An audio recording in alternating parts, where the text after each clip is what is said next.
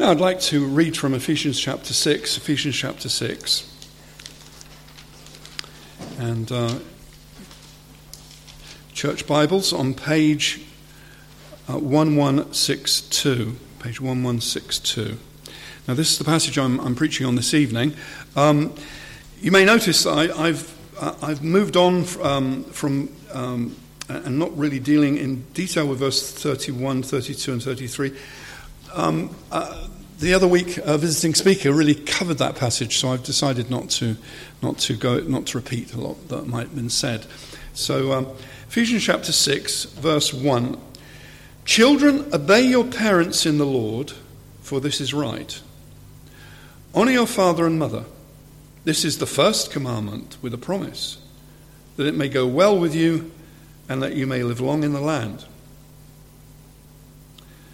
Fathers, do not provoke your children to anger, but bring them up in the discipline and instruction of the Lord. Now, uh, could we pray as I uh, seek the Lord's help to preach? Let's pray. Oh, Father in heaven, um, we are those who come before your word knowing that everything that is written within your word is uh, something we can learn from. We may not have any children, we may not even be married, but we can learn from this, these verses. Um, we may not be fathers or mothers, but we can learn. We thank you for this. And we pray, Lord, that you will open our eyes to see relevant and important applications to our own lives in, um, in what is said here. In Jesus' name, amen. amen. Now, uh, I've called this uh, God's, God's message to children, P.S. Also, uh, a bit said to the fathers as well and parents as well. But l- l- I want to just point out this that Paul has been talking about the spirit filled church, a church filled with love and holiness. Not merely just a sentimental love, um, which is based upon emotions which come and go, the problem with sentimentality is that if you're a sentimental person, you're crying one minute because someone says something or you hear a song that touches your, you know, your memories, but then you've forgotten it and it passes as a wave. But Christian love is something much deeper, richer, and consistent than that. And it's love and holiness, which also involves the holiness of righteous behavior before God. God specifies what righteous behavior is like. Now, uh, when Paul is talking about spirit filled living, the way husbands and wives should behave, he's talking about holiness. He's talk, when he's talking to children here, he's talking about love and holiness. And that's one of the reasons why we can learn from this, even though uh, some of us here aren't children anymore, and uh, uh some of us may actually not. Uh, you know, ha- be married or have children. There are still things to learn. Now, However, I, want to firstly start off by a general point about the context in which Paul was speaking to these children. He's talking in a context of a church which does believe in love, does believe in, uh, in uh, uh, compassion and care amongst all of the, the brothers and sisters, and of course amongst the children. That was what Christianity was about. That's why um, Christians didn't expose their babies like that was the, the common practice of the Romans. They would uh, not it wouldn't be a question of just having abortions. They did use things to have abortions, but also if they had a baby, they didn't want the baby, they, were, they would just leave it out at night to, to freeze. There's a dark backcloth to this, uh, to this picture of the way uh, families relate together in Ephesians, and that is the very almost horrific backcloth of Roman family life. And I say horrific for this. Um, under Roman law, uh, the father had absolute power. The father could do anything he liked with his child. Uh, now, we're here talking about Rome and obviously the heart of the Roman Empire. Ephesus was, you know, away out in Turkey, and I'm sure anyway, even in Rome, everybody didn't necessarily follow these things that I'm about to say, but probably even less so in Ephesus. But under Roman law, a parent could do anything he liked with his child. He could sell his child into slavery. He could make him work for low wages on his farm. He even had the right to condemn his child to death and he himself carry out the execution. All of the privileges and rights in the family belonged to the father, all the duties belonged to the child. And actually, under Roman law, that those duties extended as far as as long as the, the father lived. So a Roman son never came of age. We used to have, you know, I can remember the big 21 year, uh, 20 year olds coming of age parties, which was when I was when I was young, that was it. You know, the 21 was when you came of age. Now it's 18. Um, uh, and, but it doesn't seem to be quite as potent in its. Uh, I don't see so many coming of age parties as seemed to be around when I, when I was younger. But the Roman never became of age. He, if he was the son of the father, he had this absolute duty to his father. Even when he was a grown man, he could even be a magistrate in a city he remained within his father's absolute power. And this absolute power could be horrible. When a child was born, it was pl- placed before its father's feet under Roman custom. If the father stooped and lifted the child up, that meant he acknowledged it and wished it to be kept. If he turned his back, the child was taken out and got rid of, put on the rubbish heap, left out. This is a pretty, this is a pretty you know, hard and harsh background in which Paul says, Children, obey your parents. Uh, the, the, the, the, children of, of uh, Roman citizens knew that that's what you had to do.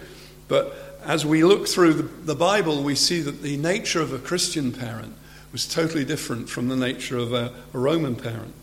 In fact, we know that at this time, the marriage bond had collapsed in Rome itself.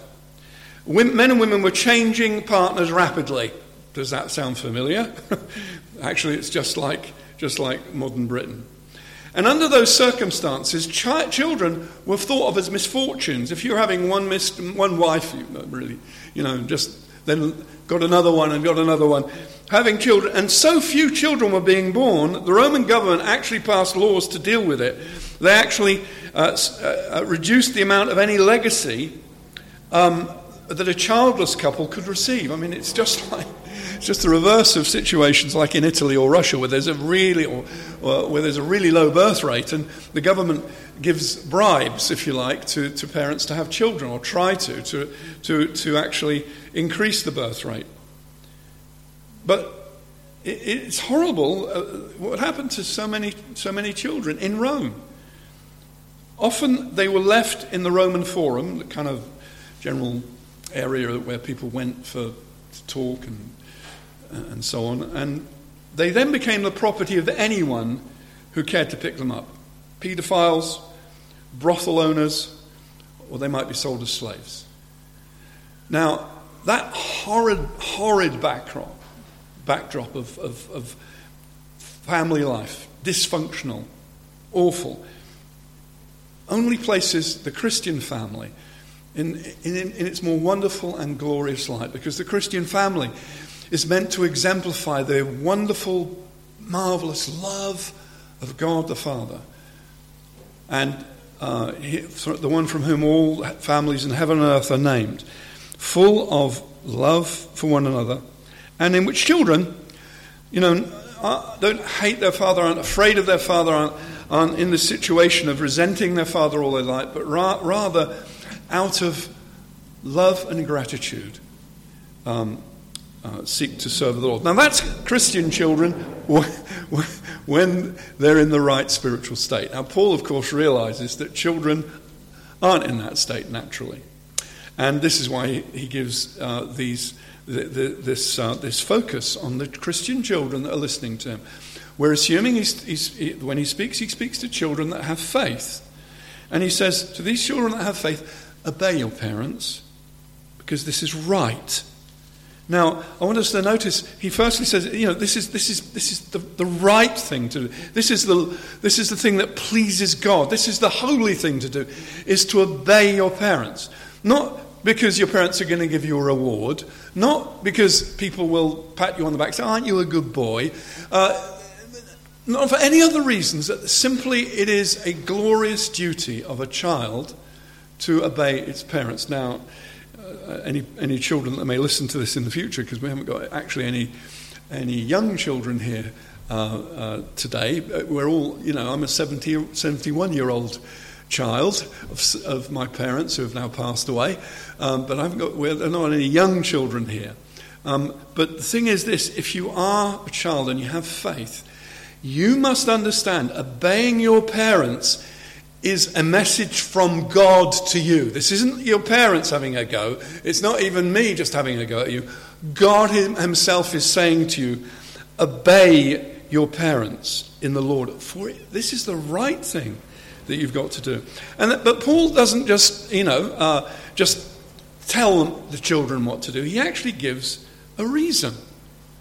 And of course, this is one of the, the, the things that we have to do, both as we preach and teach the gospel, we find Paul, Paul's method was not just to assert certain truths, but was also back them up with reasons. And that's what a parent does with a child. That's what a teacher should do when dealing with children. Not just assertion, but also assertion with explanation. And he, he quotes, of course, the commandment Honor your father and mother. This is the first commandment with a promise. Now, honor your father and mother is wider than obey your father and mother, but it encompasses uh, uh, uh, obey your father. In other words, um, to follow this commandment, you not only have to obey your mum and dad, but you actually, there are other things that we have responsibilities for throughout our life for our mothers and fathers. Not just, not, not just obeying them in the, domestic, in the domestic situation, but also uh, once we've left home and we no longer have to obey their domestic uh, commands upon us. Um, but we have responsibilities to them, which we'll look at in a minute. Now, notice that Paul says this is the first commandment. I, I won't go into a lot of detail on this, but there's three ways of taking this. I'm not going to give them three, actually. I think I'll just leave it as saying this that basically, um, this is the, the first commandment in the, de- in, in, the, in the Ten Commandments which has a specific promise, or if you like, bonus attached to it. If you obey it, it will go well with you that you may live long in the land. Now, I want us to notice this that um, this promise is, uh, is one which in the Old Testament was specifically aimed at the Jewish people. They were uh, brought into the promised land, a place flowing with milk and honey, a place of prosperity. And they were promised that if they obeyed the commandments of God, then in, they would live in the land, then they would enjoy its, its, uh, its prosperity. This particular command references that prosperity and long life that they are promised in the, in the, in the covenant. If they did not follow this, this command, they wouldn't live long in the land. Now, one of, one of the interesting facts is um, that God gave the Jews a, a, reason why they were being sent into the Babylonian exile. Um, in Jeremiah, we find lots of reasons quoted, including idolatry, theft, oppression, violence, and so on. But Ezekiel also mentions they have treated father and mother lightly within you. They've, they've really not honored their father and mother. And that's one of the reasons why they were being cast out of the land.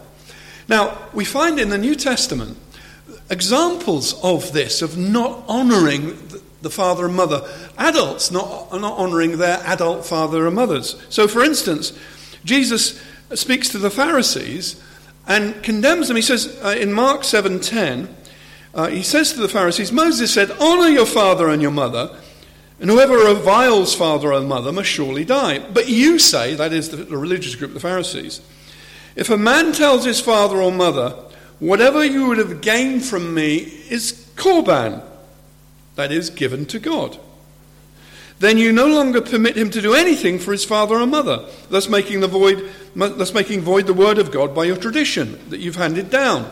Now, what, what that meant was this you could actually. Uh, you, uh, you, you could actually avoid the obligations of looking after your, your parents. In those days, there wasn't a pension, there wasn't a social security system. If your parents were aged, and able to work, were very, you know, were invalids, your responsibility as an Israelite was to honor them. That is, to look after them, to feed them, help them, clothe them. But the Pharisees introduced this ridiculous rule that you could actually um, you could say, all right, now this amount of money that would be going to feed and look after my parents, I'm dedicating it to God. And, that, and from that point onwards, they were no longer, the Pharisee says, you can't give that money to them.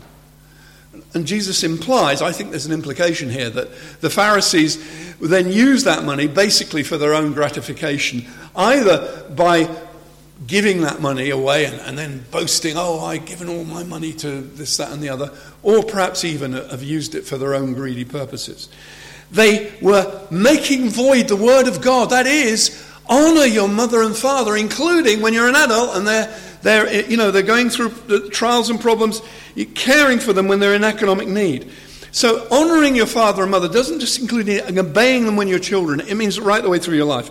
Caring, giving to them when they're in need. Now, obviously, in 21st century Britain, quite frankly, many, many older parents are in a better economic uh, state than many, many um, middle-aged, um, middle-aged or younger, younger families. Um, many, many of older people like me own their own house um, and uh, you know have enough to get by on, and are frequently in a better situation than, than younger people. Um, and so it means more than just you know giving money to your parents because they may not need it. But it does mean keeping in contact, showing love. It means, although we may of necessity live far away from our parents, we need to just show love and honor them and keep, keep, keep, you know, try to keep away the loneliness bug from their lives by regularly phoning, texting, leaving messages. And of course, if they are in an economic situation, a bad situation, obviously we do what we can, take them into our own house. If they are so old and frail, and then they perhaps have advanced Alzheimer's, they may need to go into a nursing home and may not be able to come into our own home, perhaps. But uh, although, of course, we know people that have been able to, to look after elderly parents in that state, and praise the Lord for that. But sometimes we're not able to do that. But what we mustn't do is abandon them in old people's homes. And over the years, having visited quite a few old people's homes in different parts of the country, you often find old people there that appear to have been, you know, they get a visit once every six months or something. Now, that I don't think really is honouring your mother and father. And uh, this is what you, uh, if you're listening to me, children, uh, think, think about your future as you're growing up. That's what you're going to have to do for your parents, is honour them, look after them. Don't cut them off. And uh, the promise is that it may go well with you and that you may live long in the land. Now, I don't think Paul here, I, I could be wrong, and I'm, I will stand to be corrected on this. I don't think here Paul means to be this, to be taken to applying to Gentiles in exactly the same way it applied to Jews.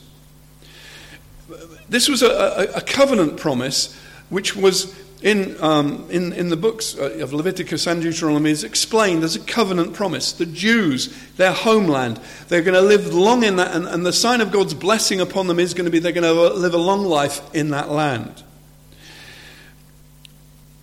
But I knew a, a girl, I have mentioned this before, I didn't know her well at university.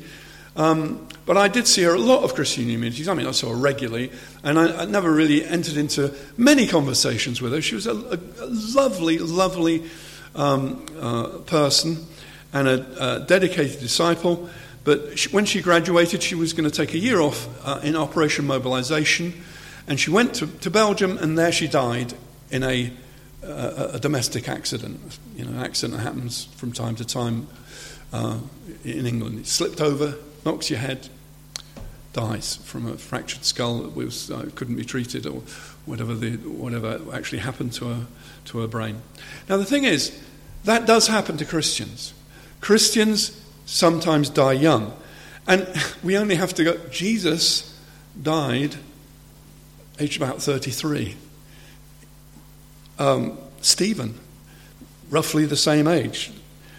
Um, James, the brother of John, he died uh, when he was in his young middle age. And so this promise obviously doesn't apply universally to every Christian. That we're all, because we've trusted in Christ and because we've honoured our mother and father, that we're necessarily always going to uh, gonna, um, live a long life. But I think there obviously are real applications of this, uh, this living a, a, long time, uh, just from a common sense point of view. You see, the book of Proverbs which we've been doing in our Bible studies, can be seen as a long exposition of this verse. Young people are called to obedience to the Word of God and to their parents. And uh, in the book of Proverbs, we, we actually have examples given, practical results of disobedience poor health, drinking, dangerous lifestyles, adultery, which often can end in violence and murder uh, the ruination of drink, the stupidity of laziness, the poor choices that young people may make as they're disobeying uh, their parents and, and God. And they end up in trouble. And often um, the, uh, the, writer to, the writer of the Proverbs talks about the disasters that actually happen to them. We know that even um, you know, medical uh, reports on people's lifestyle shows that people that live um, regular lives, follow uh, patterns of, of, uh, of religious behavior live longer. It's just, a, it's just a medical fact. You know, people who pray regularly and try to keep commandments and so on actually do live longer on the whole because they're, they're missing out on the more dangerous lifestyles and risks. And, and so it is, there, is, there is a truth there that we are, to, we are to see in this life. But also, I, I believe many commentators would say this that this is ref- referring not really just to you're going to live long in this land, but it's referring to that great promise of Jesus that if we trust in Him, we will have eternal life. And we're thinking of, of, uh, of, of the, the, wonderful benefits uh, in eternity because the child of God will seek to obey the commands of God. And uh, uh the child of God has been given uh, eternal life in virtue of his faith in Jesus. So, uh, if we are, uh, if we're children, we are to note that uh, it, it will go well with us and we will live long in the land. It will go well with us in this life, not because we're prosperous with money, but it will go well with our soul. Um, I think, Dan, did you say that your favourite song is It Is Well With My Soul? Was that the one? Yeah. It is well with my soul. And uh, basically, that is, the, uh, that is the, the, the promise here for a child that, you know, whatever your situation, whether your exams go well or whether they go badly, or whether you get the job you want or you don't get the particular job you want, you will find peace and joy and happiness as you and you will prosper in life if if you keep this command. Now, I just want to to uh, uh, note the PS for a second before we, before we finish in ten minutes from now. Uh, I've said it's a PS because basically uh, Paul has addressed children, but then he he finishes with a very short message uh, to uh, fathers. Fathers, don't provoke your children to anger but bring them up in the discipline and instruction of the Lord. Now, Paul mentions par- uh, sorry mentions fathers, but I would note that, of course, we live in a in in a world in which well, there are many one-parent families that the father is not to be seen. Uh, in some cases, one-parent families have do have fathers who who take a, a, a very active uh, interest in their children's upbringing and, and are totally 100% involved. But in some cases, we have fathers that hardly ever see their children. And so I, I take it that we may uh, accept that this um, is a um, instruction not just to fathers, but also to mothers who may be bringing up children by themselves and have to, have to try to fulfill the, the father, father's role as well as the mother's role. Now it says this don't provoke your children to anger. Uh, we might say, don't produce anger within them. Don't stimulate it. Don't give cause for the rapid growth of anger with them. Don't provoke them to anger. Now, there are obviously loads of different reasons why there are poor behaviour and attitudes amongst children. As a teacher, I don't know how many thousands of children pass through my classrooms over 38 years of teaching. And of the badly behaved ones, there were so many different, you know, causes of why some of them were angry, disruptive, disobedient, and so on. Um, but there are a few things that we, you know, that over the years I've noticed as a teacher and as a grandparent, I've noticed, you know, uh, uh, in the last few years about um, about uh, angry children. The first thing is this: is that when a child is provoked to anger, this is implying that he's being provoked into a sinful state. This is not that he's just being provoked to uh, be righteously angry, but actually to be angry in a, in a, in a way which is, is very unhealthy. How can we grow anger in a child? How can we stimulate it in a child? Well, firstly, we, obviously, we can punish a child out of all proportion to his crime. You know, we, uh, he may do something very minor, and we absolutely, you know, um, uh, chastise him really, really uh, in a very harsh way, or we may carry on the punishment for day after day after day. We may stay angry with him and being bitter and ranting at him day after day, week after week. I say him because um, I, I, think I, had, I, have in mind when I'm talking all of the boys that I've taught in school and teaching in boys' school. But in fact, of course, exactly the same applies to girls. By bringing him down or humiliating him or her in a harsh way in front of others. Now, I remember, uh, and I was only talking about this this afternoon with, um, with, with, friends that we're having lunch with, um, about the book Run Baby Run.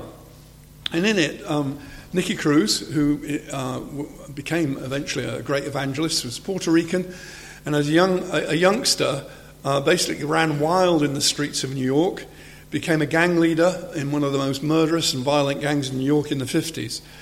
Um, but when he was a small child, his mother, who practiced witchcraft uh, and other things, uh, in front of the whole kind of neighborhood, said, He isn't my child, he's a child of the devil. And he ran off in absolute um, terror and also a, a, tremendous feeling of bitterness that uh, grew up within him. Because whatever he'd done, and I don't think he'd done much on this particular occasion, he was being, uh, he was being humiliated and exposed in front of the neighbors and, and everything. And, and he had that anger that, that grew within him. And um, equally well, we can actually create anger not just by overdoing our disciplining or the way we relate to them, but we can create anger in a child by not disciplining them. Often, in my experience as a teacher, the, uh, the most angry children are often the ones that haven't been disciplined at home. Why is that? Well, I, I, have seen it in a few cases. I'm not saying this is totally the true, but we can provoke a child by ignoring him or her. I mean, and small children. And they think we couldn't care less about them, so they try to grab our attention by outrageous behavior. And, uh, you know, parents often don't do much. They just, they sometimes laugh, you know, because a small child is behaving in an outrageous way. Um, but then finally they, get, they lose their temper with continual, uh, continual uh, sort of behavior like. Then they lash out. The parents themselves lash out in anger. But then, once they've lashed out and the child is quiet for a few minutes, they then carry on ignoring them for the next few days, and so on. It goes on and on. And the child, the child is, is fomenting anger within himself, is afraid of the parental smack when it comes, but actually then his anger starts being taken out on other children at school and so on. By not giving a child boundaries, by not disciplining them, we are allowing them to express anger and abusive behavior to other children, maybe. We may not see it, but we don't, we're not actually telling them and giving them, uh, giving them, um, giving them boundaries. We can also create anger by not explaining that we love them before, during, and after we punish them, because, of course, children should be punished. Children should be disciplined and should be chastised. But we should be, explain the fact we love them before and uh, during and after we punish them. Now, why do I say that? Because God is our Father. And what do I read throughout the Old Testament? Numerous occasions, God gives his prophets messages to the people of Israel before they sin. That he loves them, but he wants that they're warned, you know, of their behavior. During the time they're sinning, prophets come and they give them, give them the messages that, you know, you will, you will suffer. God will punish you. God will punish us if we ignore him, time after time. And then, after they're punished, what does God do? Well, I'm going to read from Hosea. Hosea 14:4 says this God is speaking. I will heal their apostasy. I will love them freely, for my anger has turned from them. I'll be like dew to Israel. He shall blossom like the lily. He shall take root like the trees of Lebanon.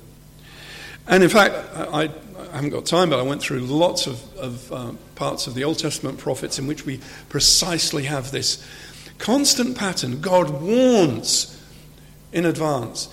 He, he tells what he's doing when he pours out his wrath upon the people. And at each stage, he expresses his love. I hold out my hands all the time to a disobedient people. Um, uh, you know, there's this constant, constant pattern of showing love at every point in the disciplinary process. And the thing is, when Paul says, don't provoke your children to anger, I think one of the ways of, of, of trying to trying to diminish that, uh, that uh, possible provocation is by the showing of love. Now, this doesn't mean that we don't discipline, it doesn't mean we don't chastise. It just means that it's a, a different kind. It's a different kind of, of chastisement. Paul, Paul says specifically don't provoke your children to anger, but bring them up in the discipline and instruction of the Lord. Now, the discipline of the Lord is, of course, a, um, is the firm and fair correction of children, perhaps in some cases by chastisement, sometimes by taking away things they enjoy, by um, various, various ways of, of, um, uh, of, uh, uh, of, rewards not being available or, or specific punishments being inflicted. But the thing is this the discipline of the Lord is a watchful eye on a child, as God's watchful eyes upon us. It's uh, the discipline of the Lord is, a, is, is where our, the child is safe and, uh, and protected because our eyes are upon that child, girl or boy, and they are immediately corrected for bad behavior. I say immediately corrected, I don't mean the punishment comes immediately, because it may be that we're, you know, we, we, that it's in some situation where we can't, we're, not, we're not in a position to actually chastise them or impose the punishment. But we tell them, you are going to be punished, uh, you know, for, you know, for if they've done something really bad. And then, but we tell them we love them and we explain when, they when they have whatever the discipline that's, that's brought upon them that they're going to be, they, that, that, that we do love them. In a calm way, we show them the appropriate punishment uh, for them. And as, as, I've said, both the disciplining and the instruction of the Lord, or um, I think the, the, the, the, translation, a lot of, uh, a lot of uh, the commentators I have read refer to as admonition uh, for the child is done with this love. Now, ad- admonition doesn't mean shaming people. Like, if I'm as a preacher and I say, in front of everybody, you've done this wrong, Phil, you've done that wrong, you've done that wrong. Well, that isn't really going to change someone apart from make them angry and hard hearted. They're hardly going to listen to the word of God. Paul says in Corinthians, using the same word that is used in Ephesians chapter 6, he says, I don't write these things to make you ashamed, but to admonish you as my beloved children. For though you have countless guides in Christ, you don't have many fathers. For I became your father in Christ Jesus through the gospel. And Paul makes it clear that his preaching and teaching was one of, of loving, tender concern, and it wasn't as a, to, to, to, uh, to have a confrontation of him with the person, but rather to actually bring the word of God to this person. And God himself will, um, will show this person uh, the truth of his word. And admonition can be done with a choice of different methods. Paul says in Colossians 1:28, "Him we proclaim, Jesus we proclaim, warning everyone and teaching everyone with all wisdom, that we may present everyone mature in Christ." Now, this of course is also the process of, of what it means bringing up a child, isn't it? Warning and teaching with all wisdom. the child, that we may see them become mature. And of course, if they're Christian children, they may become mature in Christ. And this idea of all wisdom implies that there's in, in the actual uh, word, I think it's like with, with perfect wisdom, is that there's for every behavior problem, there is a solution. There is uh, uh, uh, an instruction we can give, an advice we can give, and indeed a chastisement we can give that is appropriate to that situation.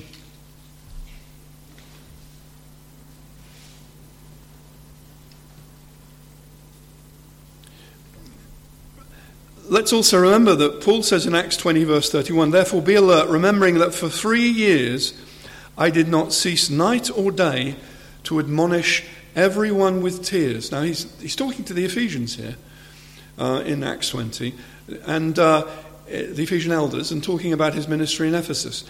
So, Paul, when he was with the Ephesian adults, was constantly admonishing everyone with tears, not with, not with uh, you know, a sense of superiority or anything, but with tears, with affection and kindness and love. And that actually is what parents should do uh, to avoid provoking anger in their children.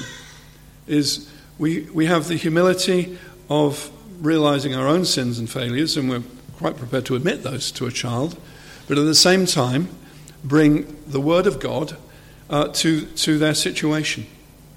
Now, I just want to finish finally by saying this that um, it's a great thing to be a Sunday school teacher or a youth leader or a youth club leader um, because actually um, I think the word is in statu Pupillari, if I remember it correctly. Um, it, it's the thing that's used in Cambridge. It reckon, you know, when you go up as a student to Cambridge, in the old days, you were still a minor at 18. You weren't of age of 21. And so the uh, tutors and uh, the, the, staff of the college were in statu Pupillari. They were, they were like um, parents to you, uh, basically, because um, they stood in the place of parents because there was no one around. Now, actually, a Sunday school teacher can have such an effect upon a child, or uh, an older person can have such an effect upon a child.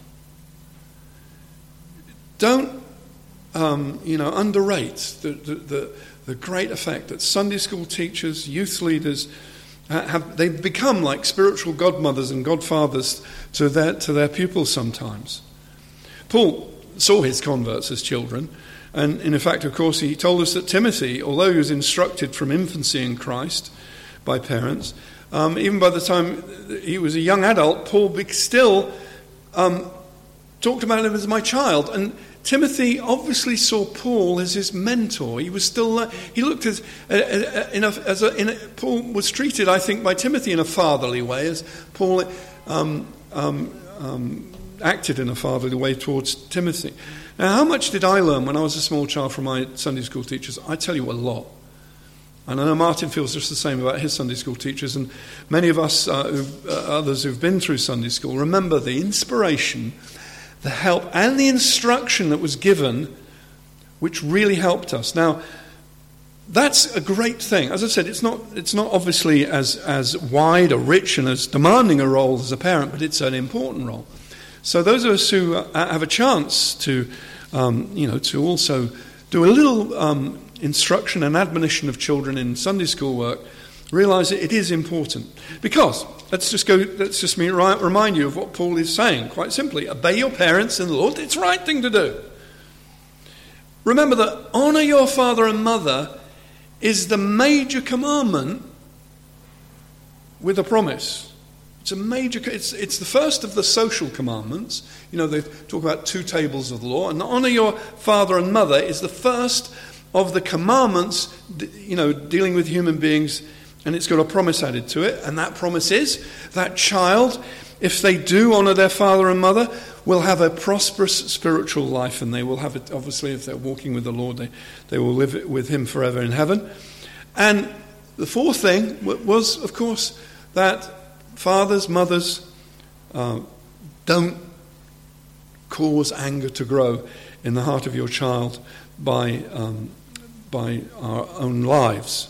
Uh, not least, of course, of course, we can grow anger uh, in, in children by ourselves being angry in front of them with other people. If, If a, if a child sees me angry with um, someone, uh, then he himself may very well emulate that.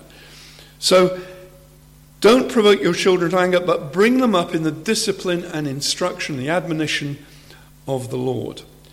Uh, may the Lord help us uh, to put that into practice in our lives. Let's now pray. Oh, Father in heaven, we do thank you for your word, and we, we would ask you for the children in our church. Everyone will be saved. And we pray, Lord, that you'll help uh, the parents, the mothers and fathers, to be able to, day by day, um, uh, bring up the children in the, in the discipline and admonition of the Lord. And uh, we pray, Lord, that each child in our church is going to, to become a disciple from a very early age.